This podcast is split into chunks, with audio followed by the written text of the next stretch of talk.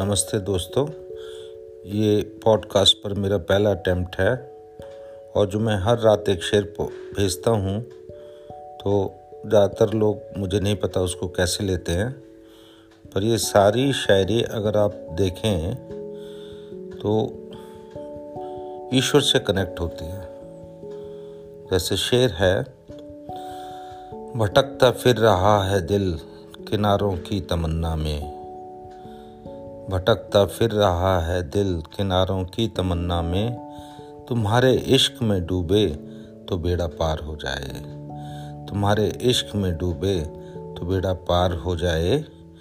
ये सीधे सीधे जो है, आप जिसको भी मानते हैं, गुरु को, भगवान को, देवी को, उससे कनेक्ट होता है अगर आप इसको उस रूप में लेते हैं। जहाँ तक प्रेमी प्रेमिका का सवाल है तो बहुत ही खूबसूरती से कहा गया है कि सितमगर का हर निशाना बेखता रहा, मतलब उसमें कोई गलती नहीं हुई। सितमगर का हर निशाना बेखता रहा, हर बार तीर निकला जिगर चीरता हुआ, हर बार तीर निकला जिगर चीरता हुआ।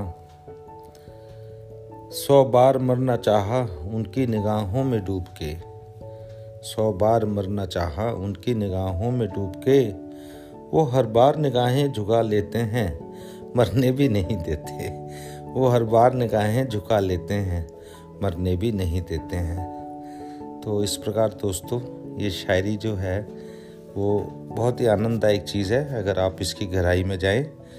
आज मैं यहीं पर अपनी वाणी को विश्राम देता हूँ और इसी प्रकार से आपको मैं शेर सुनाता रहूँगा। धन्यवाद।